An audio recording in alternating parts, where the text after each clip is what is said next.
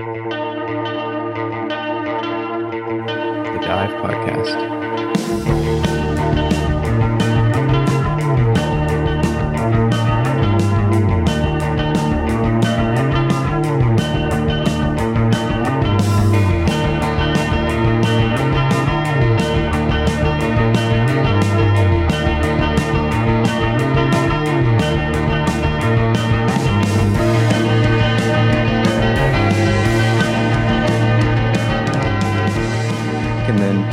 Just shooting out of the pipe under there. Mm. Like five gallons of water just went onto our floor. It was funny though, because I couldn't, I just like stared at it for ten minutes. Like I couldn't do anything about it. I was just like, uh. I do that sometimes in situations like that where I'm like, I'm just going to pretend that I found this ten minutes from now. Yeah. Yeah, my brain was just like, bucket? This sucks for me. Yeah. Good thing we don't have downstairs neighbors.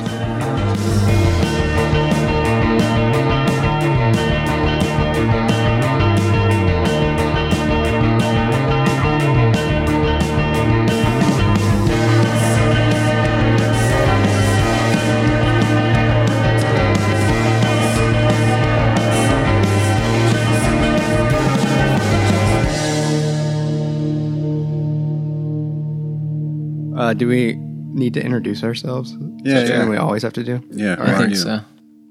Well, this is the DIIV podcast. My name is Ben, and I'm here with the rest of the band DIIV. Hello, Ben. What's your name? Andrew Bailey. My name's Colin Caulfield, and I'm Cole. Zachary thanks. Cole Smith. Yep. Yeah, thanks for throwing in the last name there. It makes me feel less uncomfortable doing it. Yeah, because I have to do it. I'm Benjamin David Newman. You don't have to do it. If I say, hey, everybody, I'm Andrew, for the rest of the episode, they're going to have no idea who Billy is. And just say Bailey. And just say Bailey. We all call you Bailey. Hi, I'm Bailey. That's, that's strange. No one ever introduces themselves. Literally what we all call you. Yeah, but who do you know that introduces themselves with their last name? If everyone calls you their your last name, then it's okay. If I was just like, yes, sup, y'all, I'm Caulfield, like, it wouldn't fly. But it's okay with you. Should I just give in? No, I'm not going to do that. Yeah, I'm, just I'm Andrew Bailey. Live everybody. Your truth. What do people mishear y'all's names as? Dave is one I get all the time. Dave? Dave? How do you get Dave? I don't know. Ben? Colin or Dan. Sometimes. Col- I mean, Colin? Yeah. Some, yeah. You guys are making this up. No, I'm not. Colin? Col- I get Colin's Dan a common name. Colin Powell, Powell is yeah, like for a, a like for one guy. Yeah, but like. People write it on, like, if I get, like, coffee or something. My phone autocorrects it to colon all the time. Yeah. Also, uh, my old neighbors, your now neighbors, mm-hmm. Bailey, yeah. um, they called me Collins the entire oh, time yeah. I lived really? there, and I never corrected them because they were so friendly to me. Yeah. And so I just rolled with it. They'd be like, hey, Collins. And the whole family did. Yeah. I had that in when I was living in Manhattan. My neighbor called me Henry. And I just let it slide too many times that I couldn't correct her after a while, and we became really good friends. What sucks, though, is if you let that go on long enough and then they find out mm-hmm. through other means, they're, like, so embarrassed. Yeah. Oh, God. Yeah, like Jacopo, or what's his name? Oh, yeah. oh God. We did a That's a good story. Yeah. We did a tour in Italy, and there was this dude who was taking us around. He was our, like, T M for the tour. And what did we call him? Frankie, Francisca. We Frankie. called him Frankie because someone that was corresponding with us before the tour via email was named Frankie, and we just assumed it, it was, was him. It wasn't even Frankie. We his name was Francisca. Yeah, right. And we yeah, started yeah, calling so we just Frank. called him Frankie. And for the whole tour, it was like five days or something. We called this man Frankie, and he was so nice. And then at the very last moment, when he was dropping us off at the airport, he was like, "Hey guys, it was so fun. I just wanted to let you know that uh, my name isn't Frankie." no, no, it's it's because. We the met. promoter of the very last yeah. show of the tour, he was Francisco. Yeah, and he had been and the he, guy. And we were like, hey, Francisco. And he's like, what? That's Jacopo. Yeah. And we were like, oh, right. Yeah, that's, that's how I remember. Frankie was like, hey, I want you to meet the actual Francisco. And oh, right. The moment at the airport was when we all like profusely mm. apologized. Yeah. yeah. We were like, hey, terrible. We're really sorry, man. He's like, yeah. it's okay. Wait, he never corrected us I the know. whole tour. Yeah, he thought it was funny. He was just getting his shit. It, it was because like the first hotel that we had to check into, the last promoter had set it up. The real Frank had set it up. Oh. And so I went in to check in with Jacopo and he gave Francisco's name. And so I was like, oh, okay, this fool's name is Frank. That guy wow. was cool. I wonder where he is now.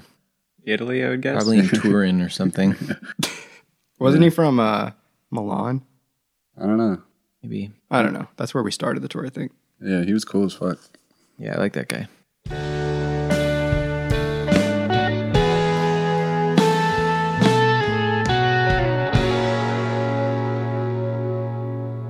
The DIIV Podcast. A bunch of drugs just got legalized, or a bunch of states softened their drug policy. They did. Uh, Oregon decriminalized hard drugs. New Jersey, this is funny. New Jersey legalized weed, so New York is just going to be filled with Jersey weed. Like, yeah. Why would New York just miss out on that money? It's still medicinally legal, but not in recreationally. New York? Yeah. Yeah, and there's like two dispensaries. Right. Like, it's, I don't know anybody that has medical weed in New York, but yeah, now it's just right across the river. Although, when Massachusetts legalized, there wasn't a big like influx of mass weed. But they didn't do it the way that like Colorado did, where it's just like you go to the store and buy it. Like, I don't think you can just oh, go. Really? I think it's like you have to have some kind of credential to get weed. And also, like, all drugs in New York flow through Jersey, so it would yeah. make way more sense. Yeah, that's true.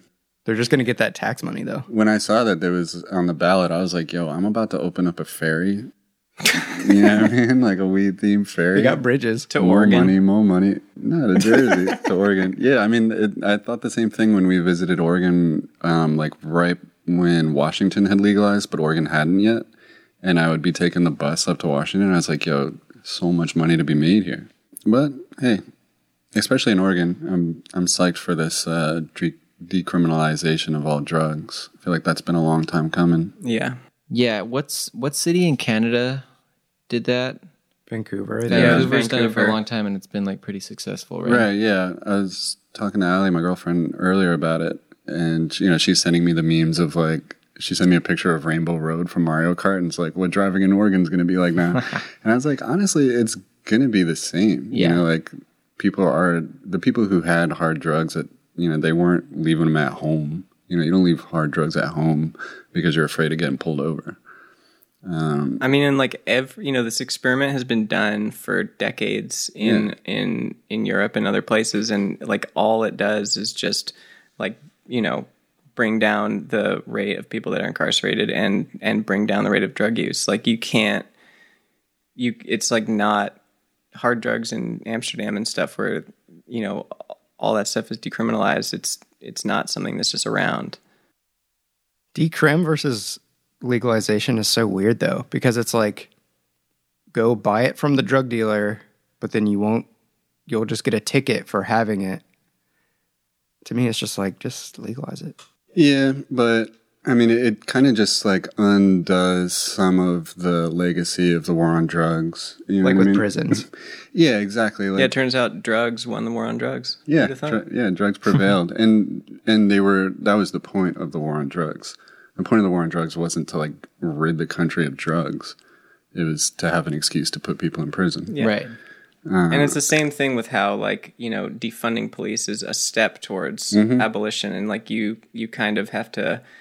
It like all these ideas, you know, like abolishing, you know, like abolishing slavery back in the day was like all it was like only voiced by radicals. And then it's like you then like the ideas become gradually, mm-hmm. you know, brought into the population. So like right now, the only people who are saying abolish prisons are radicals. Because people can't imagine a world without without prisons. Yeah, exactly. But you just start one thing at a time. Like, you know, people are generally opposed to the death penalty. So, like, you just kind of take a step from there, take a step from there. It's the same thing with yeah. decriminalization. Finding common ground and then taking baby steps. Yeah. That was a really cool part of that Angela Davis book, mm-hmm. saying, like, even people who were against slavery back in the day, they didn't know. Because, like, the economy was based around slavery. Yeah. And so they didn't know how to like solve these problems. They were, they just knew that it was wrong, but they weren't like, we have all the answers. Here's what you need to do. Step one. It was just like, we like slavery's wrong. Mm-hmm. And yeah. I feel like it's similar with the prison argument now. Yeah. And the drug argument, you know, like, especially if you go back and learn the history of why specific drugs were decriminalized at certain times in our country's history. Um, and like how many people have ended up in prison because of that, you know, like, um, weed, for example, was, it used to be like a staple crop in the United States. It was hemp. We made everything out of it, you know, mm-hmm. from the first flag to the Declaration of Independence made on hemp. Model T. Yeah, exactly. Henry Ford made an entire car out of hemp. You know, like he used, he must have been so fucked up. Yeah, dude. He was blazed out on like the worst ditch weed possible. Yeah. But then, so you've got DuPont and William Randolph Hearst who have a bunch of investments in paper. Um, coming from trees rather than hemp, and also oil coming from fossil fuels rather than hemp seed oil. And so they just create this propaganda campaign, call it marijuana, get it legalized. And then we're still putting people in prison for that, mm-hmm. you know? And there's like a whole new capitalist economy that yeah. profits from right, that. Yeah, exactly. And that's kind of the point. And the same is true for every drug going down the list. Like there's a really good book by Benjamin Breen called uh, The Age of Intoxication. Um, that just like studies, a, it's like a deep dive into the history of what we call drugs and how it started out as like drugs and spices were kind of in the same category. And the ones that became taboo or illegal did so for like really specific reasons, a lot of the times like racist. And um, we're still living in the echoes of that era now. It's a really funny thing, the word drugs, like how it just means all drugs when it's like mm-hmm. something like L S D and then like speed. Mm-hmm. Well, actually, those might have some connection, but just like some drugs that are complete opposites of each other and ones that are completely legal, like alcohol is like the most intense, you know, dissociative depressant that exists. And it's just like in every store in America. Mm-hmm. And then but, there's like a fleet of prescription drugs, right? That are like totally culturally yeah, acceptable exactly. for some reason. Heroin yeah, like, is bad, but if you break your arm, we'll give you some. Yeah, yeah. Or like we'll give speed to children because mm-hmm. they can't focus in class. But like if you make it yourself, then it's illegal. Mm-hmm.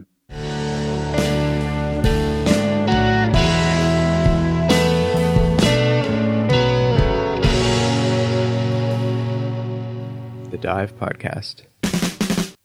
We wanted to talk about like drug music and just like there's such a connection between drugs and like rock and roll, but even like jazz and and everything. Like, but it's, you know, there's like the sixties like psychedelic movement was just like, let's go to the circus, like do do do do do do, you know, like that was like their version of like drugs. But then like jazz dudes were just like, you know, like nodding out while like yeah. playing trumpet or whatever, and that's like not the same.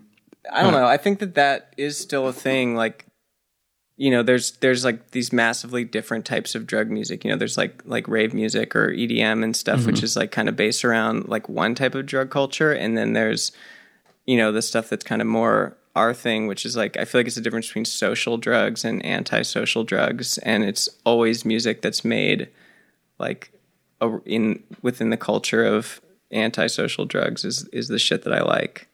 Even within rave music, there was like the heavy music they would play at the rave, and then the, what is it called? Like the come down room or whatever, where like people would just listen to like ambient music, like while right. their drugs are wearing off. Mm-hmm. Yeah. I'd be in that room the whole night. Yeah. Me too. I'd be DJing that room. Music for airports all night. Mm-hmm. But I also feel like, specifically, like we're going to talk about Slowdive. I feel bad saying drug music because it just like makes a bunch of assumptions about the people making the music that I feel like a lot well, of drug bands don't even do drugs. Mm-hmm. No, but I think that that's like, you know, there are like two different types of drug music. There's like music that makes you feel like you're on drugs, and then there's music made by people on drugs. Mm-hmm. And and and Slowdive, you know, I think definitely is the first of those. You know, it it has this kind of like narcotic quality, but also like the lyrics to Allison, he is like, um, I have him, I have him written down. He's listen like, listen close and don't be stoned. Listen close, don't be stoned. And then there's a line with your talking and your pills. Um, Allison, I'll drink your wine. I'll wear your clothes when we're both high. Yeah. You know, it's like kind of all the lyrics on this record are, are pretty adolescent, you know, mm-hmm. which makes sense because they were extremely young.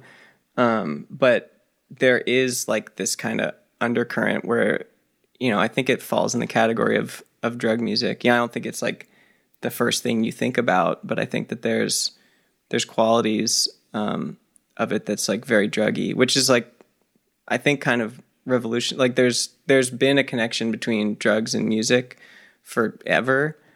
Um, but like, you know, there's like sex, drugs, and rock and roll or whatever. Like sex and rock and roll are kind of already intertwined. And then like the introduction of drugs like creates this new element.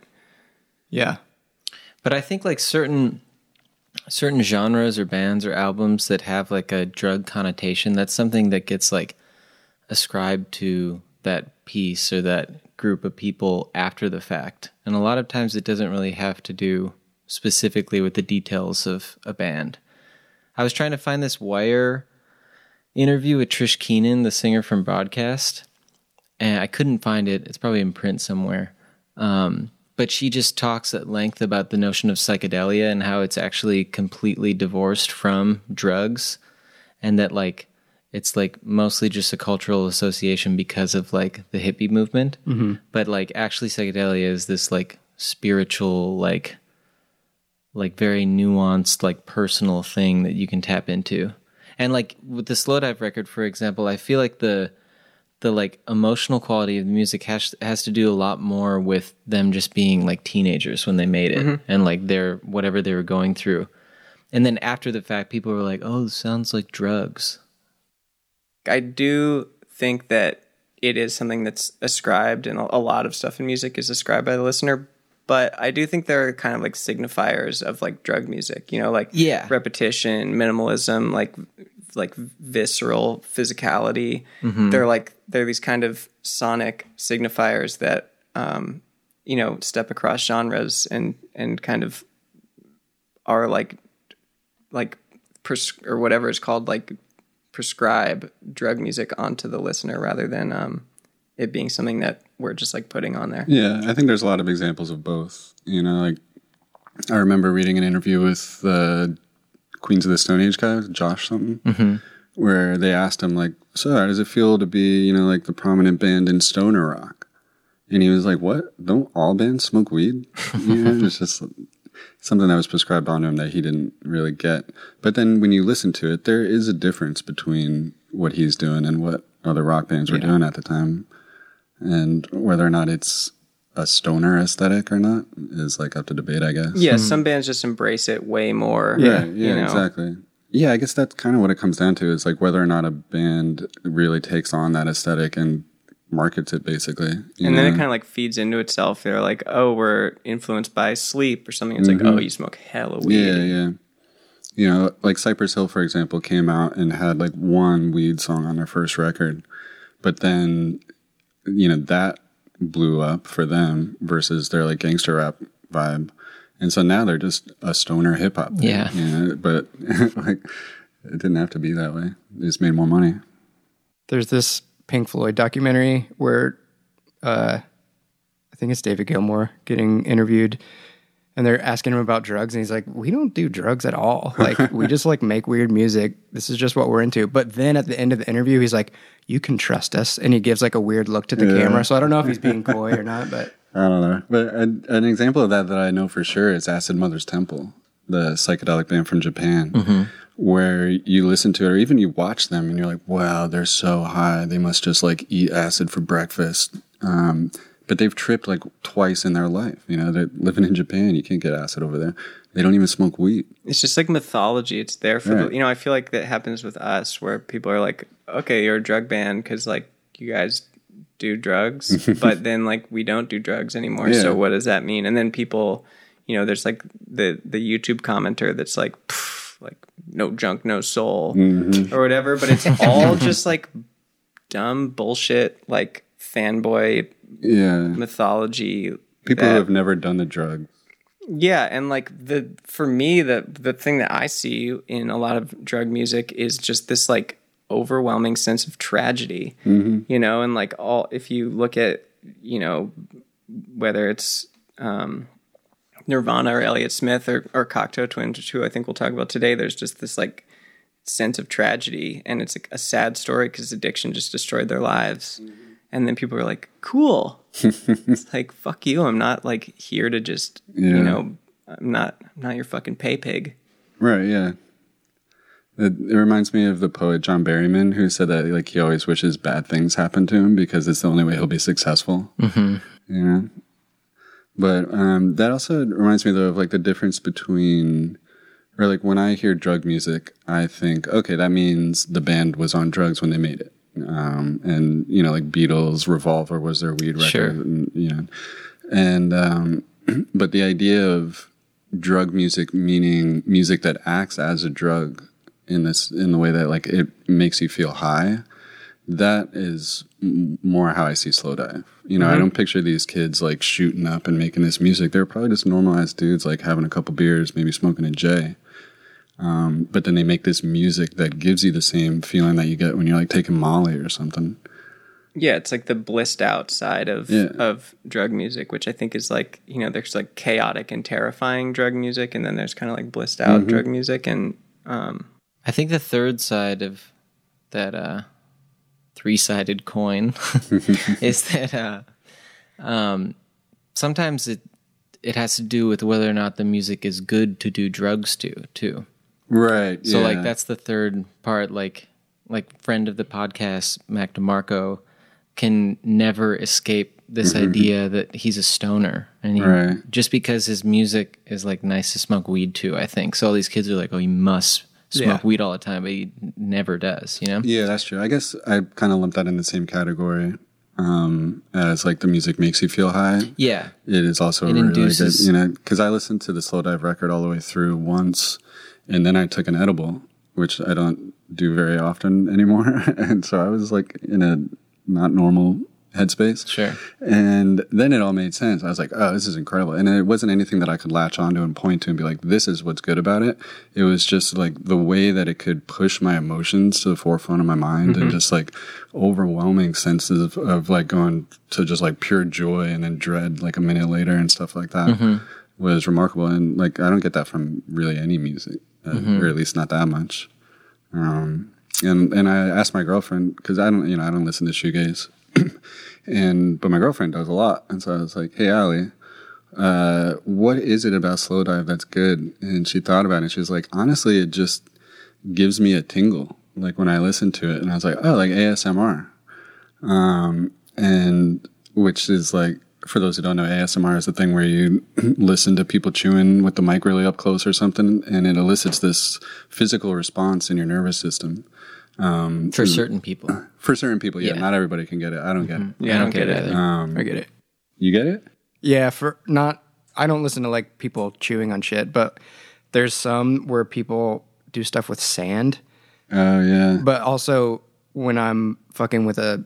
like my M S twenty with headphones on, and there's, it's like, you know, you go to a low frequency and it sounds like a bass or whatever, but then you take it even lower and it just sounds like a series of clicks. It's like, hmm. I yeah. can't explain it. And it makes my brain feel like it's vibrating. Holy shit. God, I wish I got that.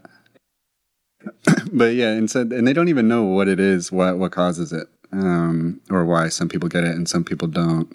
Um, but it's described as being like, climaxing during sex, like the the M R and A S M R stands for a euphemism for what is for what what is M R for cumin? I don't know. I, I, I don't remember the. Oh yeah, like actual... something response, like uh yeah yeah. yeah. Um, but anyways, uh, and so could it be that the thing about shoegaze that I don't appreciate is because I don't. Or I'm not. I don't think so because I don't get it's that meridian response. Meridian, Aut- yeah. Autonomous sensory meridian response. Yeah, and meridian response just means ejaculating. The closest or, thing I ever experienced to a- figuring out what A S M R was all about was like before Animal Crossing came out.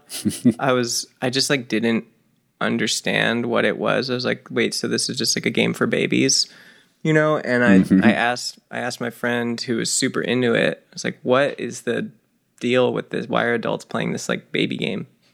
And he was like, well, it's basically like A S M R. Huh. And I was like, okay. So then I played the game and I, you know, I wasn't having a meridian response, but um, there was just this like, I don't know, this like serenity or something. Huh. I don't know if it's the same thing. Yeah. Allie describes it as therapy. which thing? A S M R, Animal Crossing? No, Animal Crossing. Yeah. I don't think she does A S M R, but she plays Animal Crossing. Yeah. That's how I feel about Minecraft. Well, like, yeah, I remember that. Yeah. Same just, thing. It's just like you can kind of zone out and just mm. do stuff and not think about it and relax. And these really nice sounds accompany it. Yeah, mm. you're like creating this world around you. It's like this... Like, I I feel like when we first started getting into Minecraft, you were like, it it triggers this part of my brain that, like, is the same thing when I want to just, like, walk into the woods and disappear from civilization mm-hmm. forever. It's because like, you do that. That is yeah. the game. Is you start yeah. in the woods. Yeah. Um, well, anyways. All right. So, yeah, let's listen to Allison. Is that the one we picked? Yeah. Sure. Okay, cool. Yeah.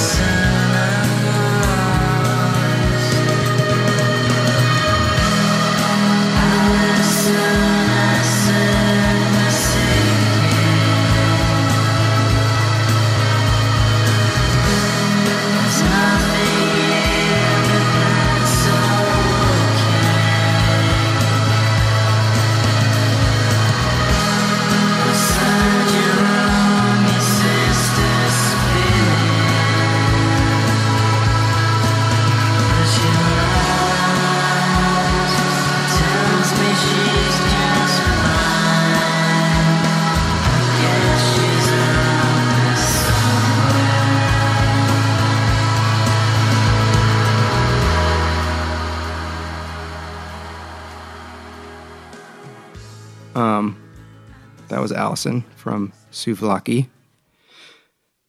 Great song off a great album. First song on the album. But when we talked yesterday about doing like a shoegaze episode, I was kind of like, I definitely want to do this, but when when we were doing Deceiver, you know, Sonny worked with, Sonny who produced Deceiver, worked with My Bloody Valentine, which is like, I think to all of us, like a pretty big deal. Mm-hmm. So we like went in so deep with everything shoegaze and like how they got the, you know, the trade secrets be- behind the sounds and stuff. And I was kind of feeling like a little burned out on shoegaze and also just like, okay, we made Deceiver. Well, also we have been getting called a shoegaze band forever. And I think part of the reason why we went into the shoegaze zone on Deceiver was so that we could kind of like close that chapter of the band and be like, okay, we did the shoegaze thing. Now we can move on. Yeah. And so, yeah, I was feeling a little burned out. But then listening to this album again for the first time in a long time, I was just like, fuck, this shit is so good. It's insanely good. This album specifically is incredible. So once again, Souvlaki um, by Slowdive. Um, what year was that album? nineteen ninety-four ninety-four Yeah, it's kind of a late entry into the shoegaze canon, you know, which I think was part of why it was just not accepted by critics. Yeah, um, at the time it came out, because it, you know, Loveless had already been out for three years, and that was kind of like the ultimate statement. And My Bloody Valentine had been a band for ten years at that point. Um, so like it's it's kind of an in, it's interesting now that it's looked on as like one of the. the greats of the genre, because it, it was kind of late to the party. Yeah, one of the common themes of this band is like music journalism and record labels fucking them. Like, I feel bad for them. Obviously, they're doing good now, and it's awesome. I think it's important to remember also that at the same time as when Nirvana changed everything. Yeah. You know, like they came out right as what is cool drastically changed. Um, and they just weren't cool anymore. And shoegaze was only cool for like two seconds anyway. Yeah, which is crazy. It really was. And it was super insular too. Mm-hmm. You know, it wasn't this like worldwide phenomenon. It was like very localized. Mm-hmm. And Oasis was popping off at the same time, right? Yeah, it was. Yeah, exactly. Cause, or so shoegaze was born out of dream pop, but and then Oasis is Brit pop or what? It was just yeah. kind of like there was like. You know, there was Creation Records, which is like the label that signed Oasis famously. Um, is this dude, Alan McGee, Scottish guy, um, had a label that he had been like Jesus and Mary Chain's manager, who was mm-hmm. like kind of like arguably the first shoegaze band, I guess you could say. Um, and then started a, a label um, that was like kind of like a place for Primal Scream, who's um hmm. the project from Bobby Gillespie, who's the drummer of Jesus and Mary Chain at the beginning, and um you know, it kind of became a place for that. And then he, you know, kind of started bringing all these other bands, and it was this like, you know, massive drug culture at that label, um and like, you know, he went kind of the hardest of anyone. And you know, there was signed M B V, almost got um bankrupted by Loveless, and then Um, Oasis came along and like not only completely outclassed him drug wise, just like put him like out to pasture in terms of being able to keep up. But then it kind of like spawned this whole new thing where then it was like, you know, Pulp and Oasis and Blur and Elastica mm-hmm. and all the like things that became Britpop. But that was like in the kind of tail end of shoegaze, which is what I think attracted um yeah that was one of the Oasis things I was surprised to hear. I was surprised to hear that um, when Slowdive toured the U S, it was opening for Blur. Like, they were talking about their biggest shows in the U S before their reunion. They're like, well, we opened for Blur doing six hundred cap, like, venues. It's like, what the hell? But it's because this is before Song two. Mm-hmm. It was ninety-one, I think, was that tour. And so was Blur a shoegaze band? Or were they just... That was just, like, the... It's, like, alternative. Thing. Okay. I think one... We can get into this at length for sure, but we talked about it when we talked about Noi and krautrock and how it's like a genre that, like, Loveless is like the shoegaze record, mm-hmm. right? And like that Noi record is kind of like the krautrock record. But then the genre fans out in a lot of different directions. And like Souvlaki at a lot of moments like sounds more like Britpop mm-hmm. than shoegaze to me. Yeah, like, like a lot more, especially because there's so much more clarity in the lyrics, um, and like that was one of the hallmarks of shoegaze was like My Bloody Valentine and like Cocteau Twins too. Like Cocteau Twins, there actually weren't really any lyrics in a lot of the songs, but My Bloody Valentine, like the lyrics were like almost indecipherable, um, and even when they were decipherable, they were so vague. And then you have a song called like uh, is it Here She Comes Now. Mm-hmm.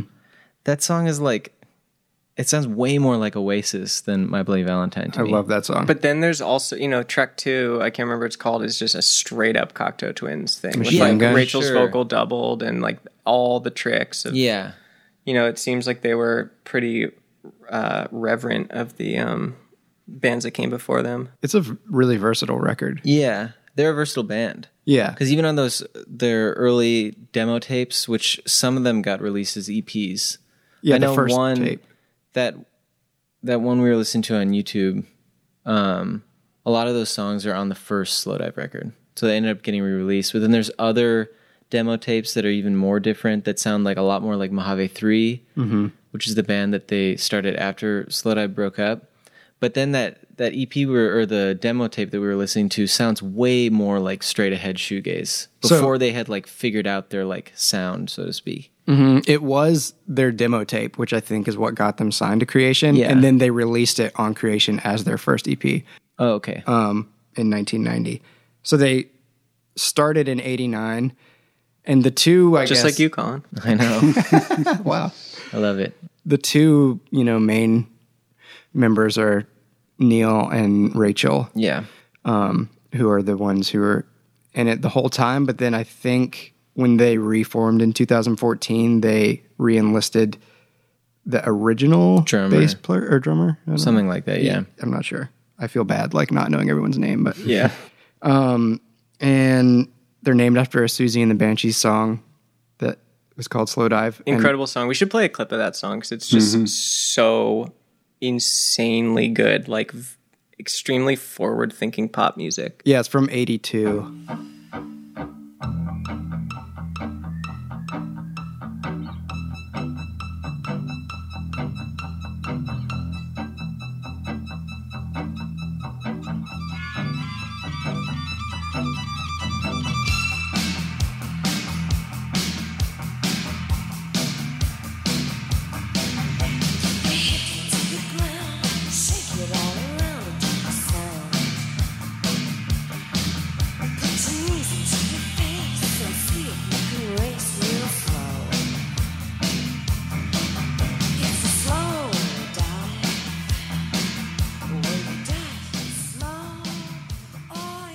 I didn't know that that was Robert Smith. Yeah, he was in he was in uh, playing in Siouxsie and the Banshees. Yeah. Wait, I didn't know that either. Yeah, yeah. And one of the things that I was watching about it was saying that it was specifically his guitar playing in Siouxsie that was sort of like the genesis of the shoegaze sound, mm-hmm. and it reminded me a lot of something I learned from you, like because we have very different guitar playing styles. Mm-hmm. Where I. I'm like attacking the strings, you know, like I like punch the shit out of them and I get a lot of uh, tone out of doing that. And I like that. But dive, it's the opposite. And I had a really hard time when I first joined the band because you'd always be like, play lighter, play lighter, mm-hmm. play lighter. And and one thing specifically that stuck out is when you were like, just let these things make the noise pointing at the pedals. You know, you can play light, but if you've got all the power in these things, and that's what Robert Smith was doing in Siouxsie, where they were like, it was incredible going to a show and watching somebody just stand there, like looking like he's barely touching his guitar, and then just hearing this wall of sound come out of it. Um, yeah, that was kind of the like the, you know, I mean, that's obviously where the name shoegaze comes from, but I think that was kind of like a revelation in terms of rock music was like the performance aspect of it is you kind of let the music mm-hmm. um, speak for itself, and and so like there's like the stereotype of the band just kind of standing there. Yeah, and it was less of like the anti-performance that Nirvana was doing at the same time, mm-hmm. where it's like we're gonna intentionally just stand here and do shit. Whereas with shoegaze, there was more of a reason for it. You know, you could play a Nirvana song jumping around like an asshole. Yeah, but you would not be able to do shoegaze. I tried. Yeah, I mean, even some of the, you know, when we were working with Sonny, who had that experience with um, Kevin Shields in, in Ireland, like a couple of months before we recorded the record, and, you know, I was doing kind of the, the like the Kevin Shields, he calls it the glide guitar, but the, mm-hmm. you know, the you like strum the chord and you kind of bend into the chord and with the tremolo bar on the guitar, and then you have this like reverse um, reverb and a lot of distortion, and so it creates this really interesting effect. Um, so we were using that, you know, making a slow uh, shoegaze record that's kind of like a technique that you want to get used to, and, you know, playing it in front of Sonny, he just kept being like, no. Yeah. Like, you gotta, you know, stri- only I was just strokes. doing only, yeah, like, no, I was doing only downstrokes, and he's like, you gotta go up and down oh, right, right, perfectly, right. And I'm like, this feels so fucking weird. He's like, just do it. Yeah. There is these, there are these like kind of esoteric little technique things that I think are really difficult to pull off live. Mm-hmm. I think the huge difference guitar sound wise with between My Bloody Valentine and Slowdive is like Slowdive is just drenched in reverb. Like mm-hmm. that's that's part of for me what takes them away from shoegaze and puts them more. Uh, in almost like ambient or like what we know of like as post-rock now, because mm-hmm. it's just like a, it's such a wash, and it washes over you in a different way than something like M B V does, which is like harsh. And there are moments in on Souvlaki where like the guitars get really loud and they have this like harsh thing about them, but it's never like, or very rarely is it distorted, right? Mm-hmm. I mean, there, there are definitely distorted moments, but right. not the same way. Yeah. I mean, Allison, even like right before the chorus hits and that high guitar part comes in, and it's just like these like sirens almost. And it's just like, I read somewhere that that was like the biggest thing right before they started recording Souvlaki was that they just like turned the reverb all the way up. And they were like, oh, this now we sound different than all these bands that we're trying to mimic. And then yeah. they just committed to that. Because M B V's guitar sound is like, even though it's complex sounding, it's like just a couple effects, you know, yeah. with like the way that Kevin is playing the guitar, the way he tuned the guitars, all that yeah. stuff. But Slowdive sounds like they've got every pedal on at once, yeah, you know? Exactly. And you can't even tell it's a guitar a lot of times. It sounds mm-hmm. synthy. Yeah. And I feel like there is like I feel like there is such a tendency when talking about shoegaze to fixate on gear, which isn't really anything I'm into, but I feel like you can learn a little bit about their approach from just like seeing them live and seeing the amp setup. And M B V is all about these kind of like old um, Fender, like Silverface um, amps that have this like kind of natural distortion and, and gain, um, and, and like a bunch of them turn up really loud.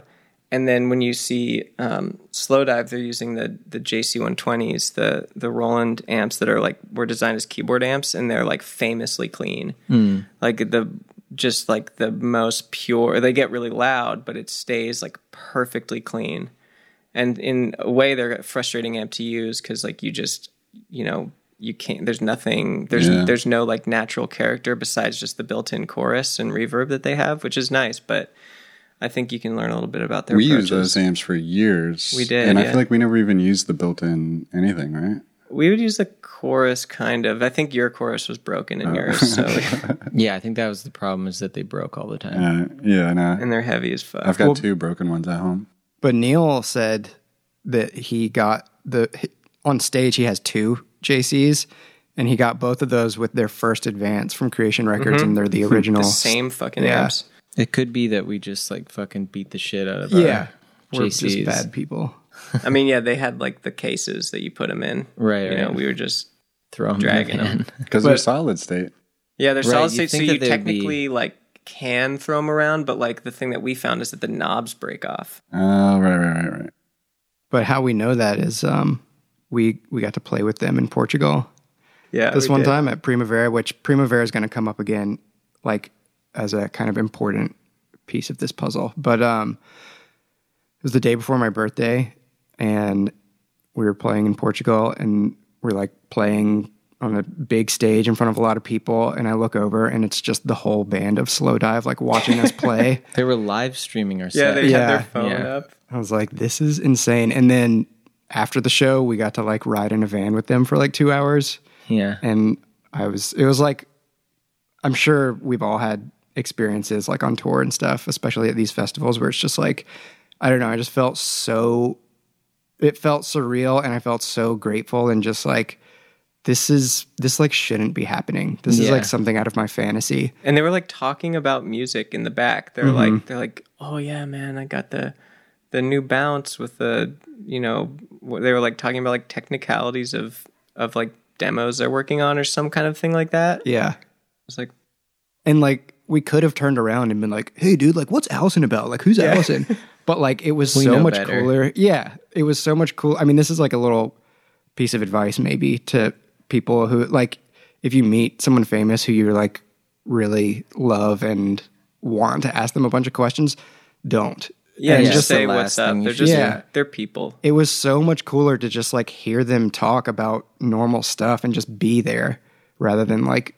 Well, also, like, you have to remember, like, this isn't even, like, patting ourselves on the back or whatever, but we are peers of that band now. Like, we play, we played right before them on mm-hmm. the main stage at a big festival, and we make similar type of music. Like, And they like us. And they like us, and they're, like, they're also a contemporary band now, because that last record they put out was, like, extremely good, and yeah. they're, they're still very relevant. And so, like, as a band, when you encounter people like that, it's always better to just, like, look at them and be like, oh, you're just, like... you know, you're part of the scene, and I'm yeah. just going to talk to you like normal, despite... Did you try the buffet yet? Yeah, man, the buffet is Dude, fucking cracking today. The shrimp, man. Yum. Hurry up, though. This lunch ticket runs out in thirty yeah. minutes. No, but I think it, yeah, it just, it like, it depends on how you like approach the situation, because I've, I've run into people that I really, really love and respect, and I've still talked about music with them. Yeah. But it's just kind of how you like... approach the conversation. You don't just like come off the bat yeah. and say like what what's Allison about. Yeah, exactly. You know, you can still talk about gear without being a punisher or whatever, but yeah, that yeah. was uh do you remember that show we played with Weezer Mm-hmm. I I was really into that band, and I was like extremely young. Yeah, we as both I think were. all boys were. Absolutely, mm-hmm. um, all boys.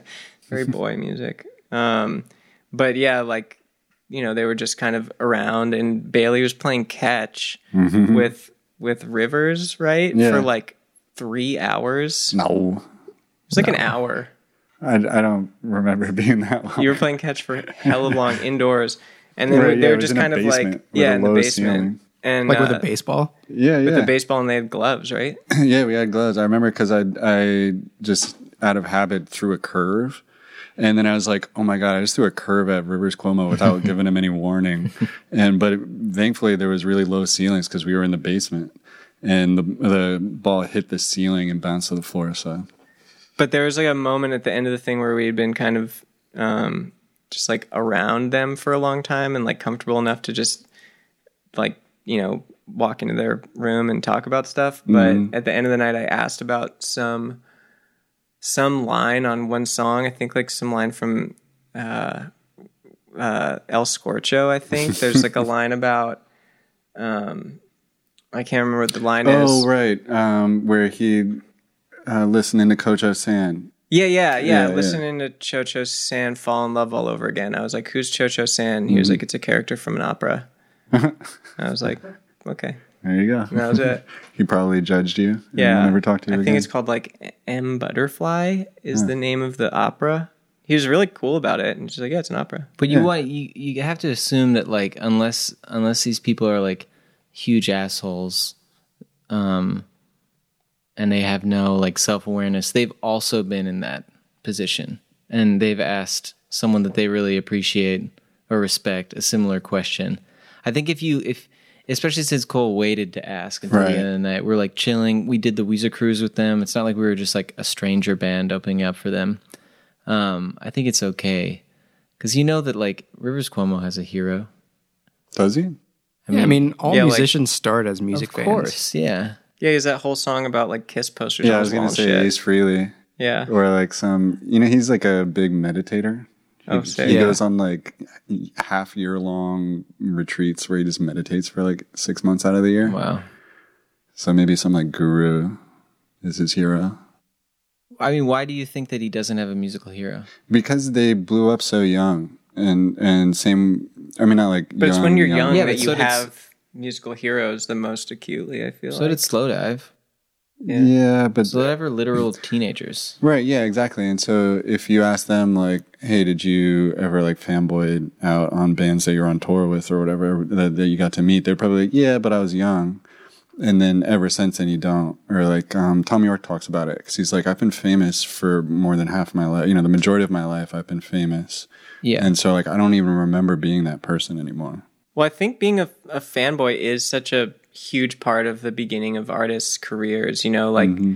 it, you can look at Slowdive signing to Creation, and for them, I'm sure Creation was just like, holy fuck, you know, there's like Primal Scream on here. This is insane. Or like, I love, I love the story, like reading about Sid Vicious as a, as a like sixteen year old going to New York and just like fanboying the New York Dolls so hard. Yeah. And or like, even, you know, like, you don't think of, if you think of Sid Vicious now, you're not like, oh, he's just like a, you know, a kid that's like a fan of Johnny mm-hmm. Thunders or something. But that was one thing I got from Kurt Cobain journals is just how much of a fanboy he was. Yeah. And just like writing letters to bands that he likes and stuff. Yeah. I mean, we were fanboys of, or I was a fanboy of Captured Tracks so right. hard, which was like why, you know, I really wanted to be on that label so bad.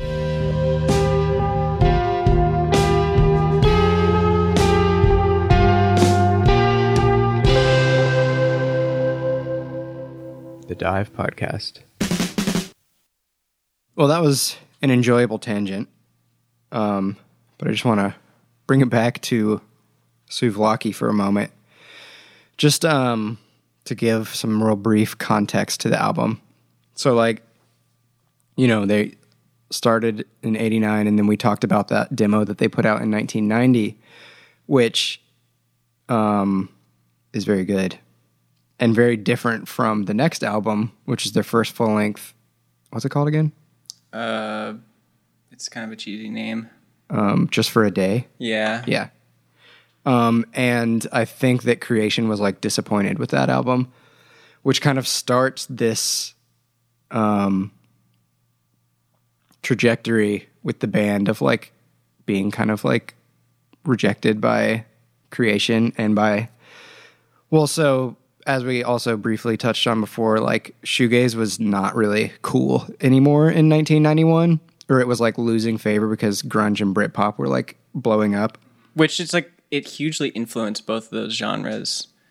I always wonder if um, Kurt ever got to hear Loveless, because it came say, out like right before Nevermind. Did, or in what ways did shoegaze influence Nirvana and stuff like that? I don't know. I mean, it just, it sounds like it did. Probably not much. It was like, wasn't, I feel like Kurt Cobain was like really just obsessed with like local bands. Mm-hmm. Yeah, and, like, like punk shit. Yeah. But also like the Pixies and stuff. Yeah, but the Pixies is much different than... Weren't they also a Seattle band or no? No, they were Massachusetts. Oh.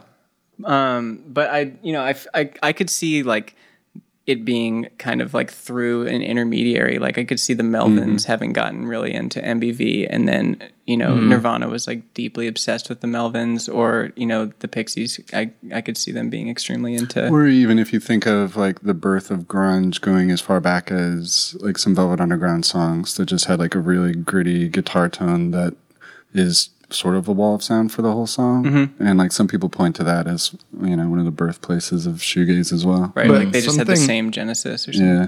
Something that came up in the Noi episode and also this one is like krautrock and shoegaze and grunge were all kind of meaningless terms as far as what the music sounded like. It was like more like a scene than it was like a descriptor of right. what music sounded like. Yeah, that's true. When I first heard the term shoegaze, I thought it meant, it was referring to like the Smashing Pumpkins and, and Nirvanas, who were just kind of on stage. It, it made me think of the episode, the Lollapalooza episode of The Simpsons, where Smashing Pumpkins playing and like all the kids in the crowd are just looking at their feet.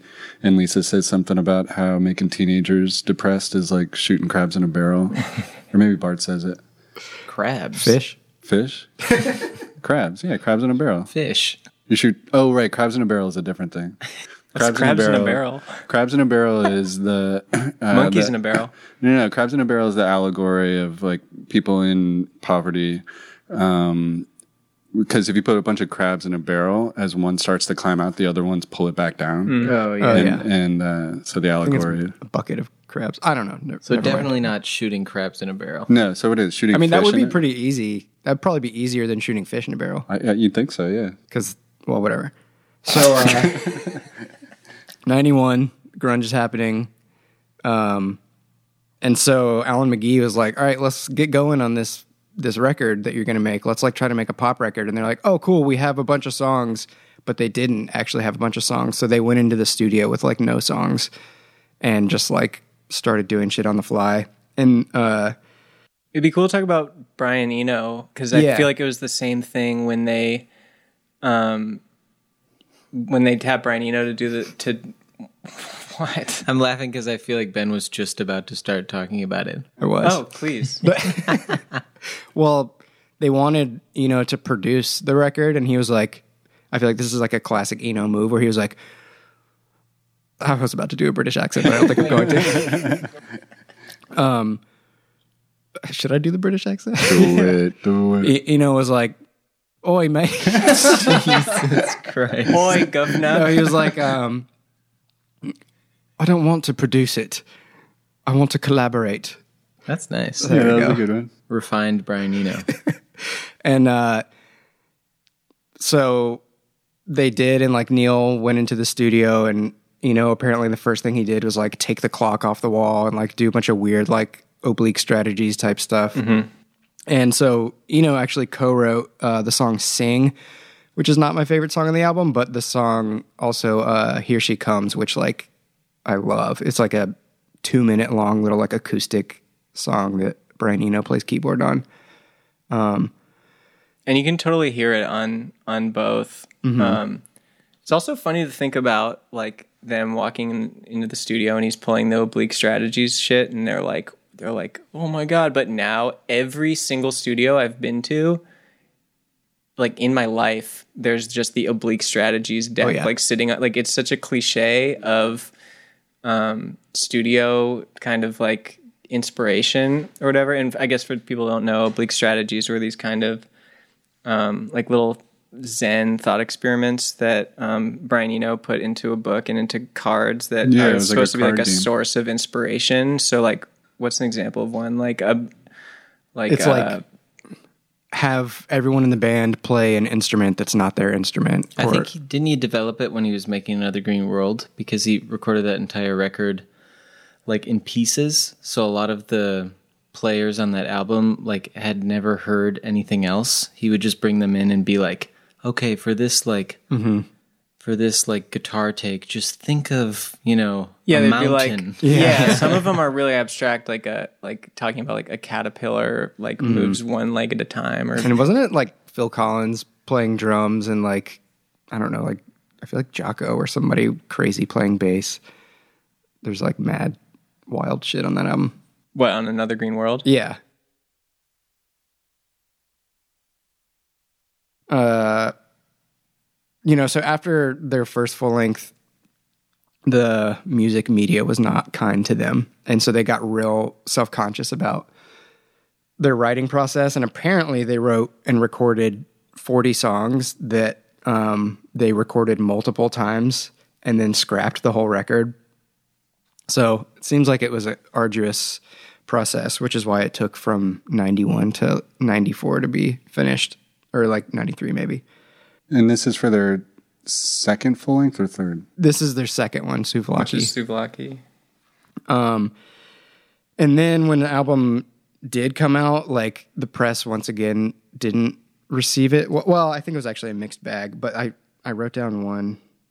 Uh, this this journalist said, "This record is a soulless void. I would rather drown choking in a bath full of porridge than ever listen to it again." Porridge? Yeah, even if even if there were certain people that liked it, it, it absolutely wasn't received as like a classic album. Immediately. Yeah. Yeah, one, yeah. One criticism that I heard was, Slowdive is worse than Hitler. Really? What? Yeah. That was the thing they talked about too, that they, as like, especially younger, they were adults at this point, but young adults, they couldn't understand why... Some people like wanted them to die. Yeah, yeah, yeah. The, yeah and people they were hated young them. Kids. It's like I don't get. Well, that they were also very like. Uh, I'm pretty sure I read this on Wikipedia or something, but there were very like ill-advised marketing campaigns in yeah. the States with like stencils and stuff, like that, insanely bad. Yeah, so just the, weird. The label they were on in the U S is called S B K, and I was like, I've never heard of that. I'm gonna look it up, and it was just like started by a dude who like. Own he's just like a businessman. He's not a, mis- a music guy. It was just like he also uh was like a big shareholder in like Martha Stewart Living and like all this just like stupid shit. And uh so I was like, oh, what other records did they put out? Vanilla Ice, Boy George, and also Barney and Friends, Barney's Favorites Volume One. Yeah, that went platinum. Yeah. um, but so for the younger kids who might not know what Barney was. Who doesn't know what Barney was? They still play Barney, don't no, they? No, they don't. No. I don't, I don't think, I guarantee he's if a we purple turn dinosaur. They still play Sesame Street, but I don't think they do Barney. It was anymore. Just a classic P B S kids show for people like me who didn't I guarantee have cable. Everybody knows Barney. I guarantee you're wrong. Really? Yeah. I'm, I'm going to go ask the next kid I see. On sing, the street, like, sing the song. No. I love you. um, but so it was, the record was already out in the U K. And then in the U S, they're doing this like viral marketing campaign where they were just stenciling the word Slowdive everywhere, including like outside of the M T V office and like all these radio stations mm-hmm. and stuff. But then they also, someone, I don't know who, if it was like a label person or like a street team member or whatever, stenciled it on a statue that was like, um, it's like an anti-slavery yeah, statue. Celebrating the end of slavery. And it says that when they unveiled it, it had the word Slowdive written on it, which I just picture like, them like pulling like a sheet gasping. Off of this thing and it just says Slowdive. Well, and then the other viral campaign was like a street team thing where you had to, you could like get a free copy of the record or something yeah. if you put, you know, twenty posters up or something, but you needed like photographic documentation. So you had to like mm-hmm. walk around with a camera, you know, because obviously they didn't have smartphones to just like take or even a picture. Digital cameras, right? Yeah, it was just like they had to have like a film camera mm-hmm. and like take the picture of like twenty things and mail it to the label. It's like at that point you spent so much on film and so right, much time yeah, you just go like develop it. But then even the after all that, and then it's like there was some controversy around it because that was like not a great idea. But obviously controversy is what drives like campaigns like that. It's mm-hmm. like, but they were embarrassed by it, so they pushed the record back three months. So they didn't even use the like juice that they got from the ill-advised ad campaign. So that sucked, and then it was just like, then they put out, um, well, let me see, actually. Which is funny, because like today, the, I feel like the botched um, viral campaign is itself like a viral campaign. There's like the really famous one here in L A, maybe it was around the country, where the there was like some like, you know, D U I lawyer who hung all his signs upside oh, yeah. down. Call Jacob. Call Jacob, Jacob, yeah. And it was like a thing. People would be like, check this out. The sign's upside down. And then they're like sending their friend an ad. Exactly. You know, and now that's like been embraced, but they did not do that. And I don't think that spray painting your band name on a statue celebrating the end of slavery is ever a good idea. No, but who knows who did that. But uh, so then they're touring the record in the U S, and that label S B K just like pulled all their funding in the middle of the tour. And so they had to like pay for the tour themselves. Just a whole mess. And so they did, um, they like raised money like through putting out live uh, recordings and stuff. On Bandcamp. To, yeah. Bandcamp ninety-four. Um, and then they released the album Pygmalion, which I think is really cool, interesting album. And that one was actually well received by the the media, which is weird to me because it's very experimental. It's but, a much weirder record. Uh, a week after its release, Creation dropped them. And also dropped Swerve Driver at the same time. So Creation Records was fucking up. um, and then, so the band just like broke up after that. It was just like, I totally understand the feeling of working so hard for all this stuff and then just like nothing going your way and just being like, let's just break up. Yeah, and even before the record came out, they were complaining about the label just not giving a shit. And like, mm-hmm. I can't imagine what it would be like making a record and just not having that support of your label. Because every time we make a record, Captured Tracks is like very much championing mm-hmm. us the whole time. Mm-hmm. I can't imagine what it would feel like to be just, you know, off to the side, like we don't care about you. Which happens all yeah. the time. It's yeah, like the norm. I yeah. bet yeah. the majority of records are made like that. Mm-hmm. Especially big labels like that yeah. that like aren't even interested in music. They're just like, how can we maximize profits for this quarter? Mm-hmm.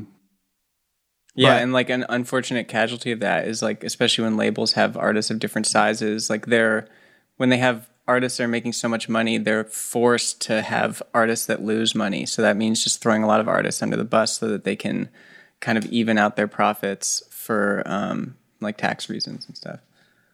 We mentioned Pygmalion, mm-hmm. and I think it's worth just talking about like the trajectory of Slowdive um, from like a, a broader lens or whatever, because all of their records, but specifically Pygmalion, Souvlaki, and then the most recent one, which is called... I think it's self-titled. Yeah. Self-titled, yeah. Like, they're all so good, but in very different ways. Mm-hmm. And like... they did it over like uh, what did the self-titled came out in two thousand fourteen or something? They got back together in two thousand fourteen. I think it didn't so come out until like, two thousand seventeen. Okay, um, I mean that's just yeah, it's insane that they were able to like put out such a good record oh, after yeah. so long and have it be different and feel new and like I think it's worth like talking about for a second because for for me like I I think for all of us when we were making Deceiver we were talking about like. Longevity as a band and like wanting to make more records rather than just being like maybe this is the last one or something like that um and it's really hard to do that but mm-hmm. like looking at a band like Slowdive and M B V too because their most recent one is like as good yeah. as Loveless. Yeah, isn't it interesting that that's kind of a like a uh a trope of shoegaze too where like you know Ride, M B V, Slowdive, all these bands after like years mm-hmm. of not being a band and like, you know, Ride hated each other. Um, you know, and then when we toured with them, they just seemed like buds. They're like, oh, we're going to go to the museum or whatever. Yeah. Like there's just this kind of, um, like a, like a unique propensity to reunite. And I don't know if it had anything to do with that shoegaze was like kind of coming back With I think like, that's all it is. I think it's it's not. It doesn't feel good to make stuff that people don't think is cool. And so, like, but like they had been working on those, especially with M B V, they had been working on those records for the entire time. Yeah, you know, so like, what was the thing that made all those shoegaze bands just come back? For Slowdive, I think they came back just for the shows in mm. twenty fourteen, and they were like, "Yeah, fuck it, let's do it, let's make some money real quick." And the important decision came with what to do with that money, mm. and they were like, rather than let's just do a reunion, make some money, and go back to our lives, they took all that money and put it into a studio so that they could record the record. Mm. And that was with that longevity in mind, probably because they regretted not creating that sustainable model when they first came out. Yeah. But, and it wasn't even just like shoegaze stopped being cool. It was like uncool. Yeah, yeah, exactly. Uh, and it was like, you know, I think like they witnessed that firsthand. And I think Ride did too, where they're, um, you know, like the last Ride record before they reformed was just like hated on, mm-hmm. and it's still hated on by the band members, I think. Yeah, but it, a lot of the hatred is like unjust, and that's why yeah. we see a resurgence in shoegaze, because it is actually really good and like culturally important, whereas you don't see a resurgence in like hair metal, which right. went from being very cool to not cool in the I span actually, of like a I week. I do see it on my uh, Instagram feed. Is that right? Yeah. Oh yeah. In, in what way? I just that have a dude. friend who um, who is just like really embraced hair metal and kind of started a hair metal band. Like non-ironically? Yeah, I don't... Because there was the... Was it the Darkness band? Right. Yeah, that's like the same kind of idea. That's all tongue-in-cheek, though. That's making fun of it. It kind of came and went pretty quick, too. Yeah. But also, like, the the pastiche involved in shoegaze, or the reference to the past and everything, is way more ambiguous. Mm-hmm. So it's less time stamped. And even that experience that I had listening to Pygm- uh, to Souvlaki and having no understanding of how old they were for the longest time, they were like ageless in my mind. Mm-hmm. Um, I think it allows for shoegaze bands to still make music and tap into that feeling that isn't like so derived or like dependent on like being like a wild right, like person yeah. on stage or something like that. That's a good point. Even yeah. though the lyrics weren't necessarily mature, they weren't inherently immature the way right, that, yeah. like, you know, like Motley Crue was just like, we party. Mm-hmm. And too, we talked about it with krautrock last time, but I think in a similar way with shoegaze, there's less ego. Um, and of course there's ego behind the scenes and everything, but musically there's, there's less of a, um, like a traditional like lead instrument or something. And so it's just like a band playing together. I feel like it's it's probably easier. And like obscuring yourself. Yeah, exactly. And yeah. like obscuring your playing. Yeah, totally. And like blending in. Mm-hmm. Yeah.